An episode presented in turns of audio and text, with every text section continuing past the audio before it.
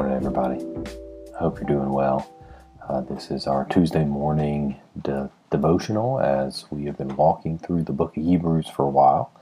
And so the last two weeks, this has just come over podcast, and this week, hopefully, we'll bring back all the old uh, video places and try to try to hit everything. And so I've been trying to figure out how to do it efficiently and hit uh, all the avenues to get out the devotion through uh, video and audio. And so hopefully this week we'll incorporate all that and be able to keep going. So we've been in Hebrews 3 looking at Jesus and Jesus being the great high priest and how he is greater than Moses. And so we're looking today as he is greater than Moses because he was faithful, uh, just like Moses was faithful in God's house, but also and more so that Jesus is uh, not just a faithful servant, but he is the builder of the house. As the builder has more glory than the house or the one who serves within a house. And so um, I'm going to read the first, uh, the first verse along with number two and three. It says, Therefore, holy brothers, you who share in a heavenly calling, consider Jesus, the apostle and high priest of our confession, who was faithful to him who appointed him, just as Moses also was faithful in all God's house. For Jesus has been counted worthy of more glory than Moses, as much more glory as the builder of the house has more honor than the house itself.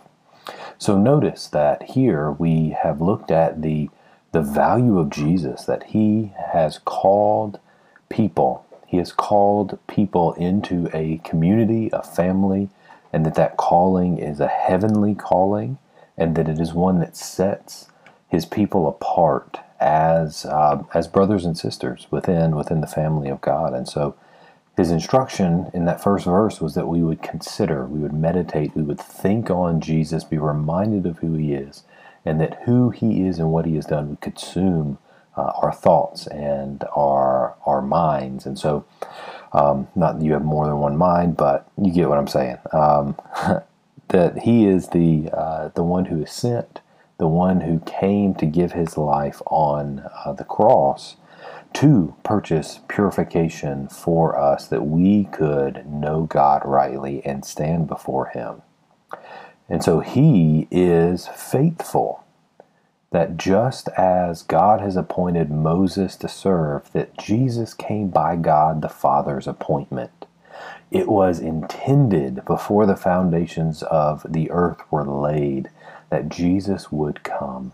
And then it would be God the Father's uh, joy, it would be His good pleasure to lay the sin upon, of the world upon the shoulders of the Son. That it was planned and Jesus was appointed for that purpose. He was sent for that purpose, and he was faithful to his sending. Jesus did not waver, he did not fail, he did not uh, partially fulfill, but he completely fulfilled what he was appointed to do.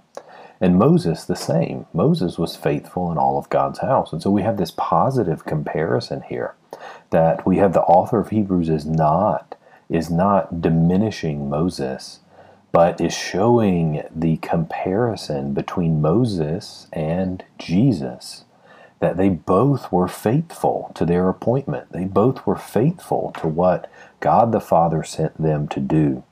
And so, just as Moses was faithful in God's house, the illustration is that his faithfulness displays the greater faithfulness of the Son, Jesus that Jesus has been counted worthy of more glory than Moses. So Moses was a glorious person. He was a person that took precedence throughout uh, the history of Israel, as he was the one who gave the law. He was the one who received it from God. God revealed to Moses the the law and the moral expectations upon his people, and Moses codified those and delivered those to to the people, to Israel. And so Moses took a natural place of honor. But not only did he take a place of honor on virtue of the revelation given to him, but honor because of his character. The man was humble and depended upon God and served selflessly and faithfully the people of Israel. As they rebelled And as they were not easy to lead and they were not faithful. And so Moses was, and yet Jesus is of more glory, so he exceeds Moses on simple virtue of the reality of who he is. Jesus is God. Jesus is the builder. Jesus is the one who has created the house, the community of faith, the people of God. Jesus is the Lord. He is not just a servant within the house, but he is the maker of the house. Therefore, he is of more glory and worth than one who had served, no matter how faithfully, in the house.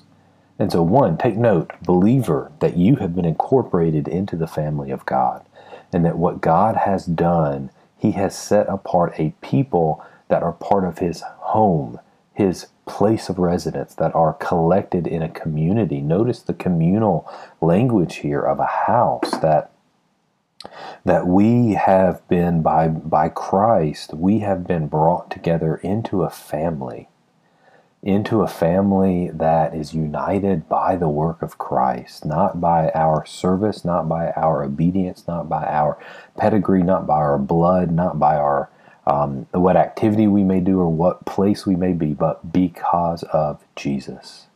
Therefore, should we get along with each other? We should. Should we fight and uh, bicker about things and stand on our own opinions to the detriment of others? No. No.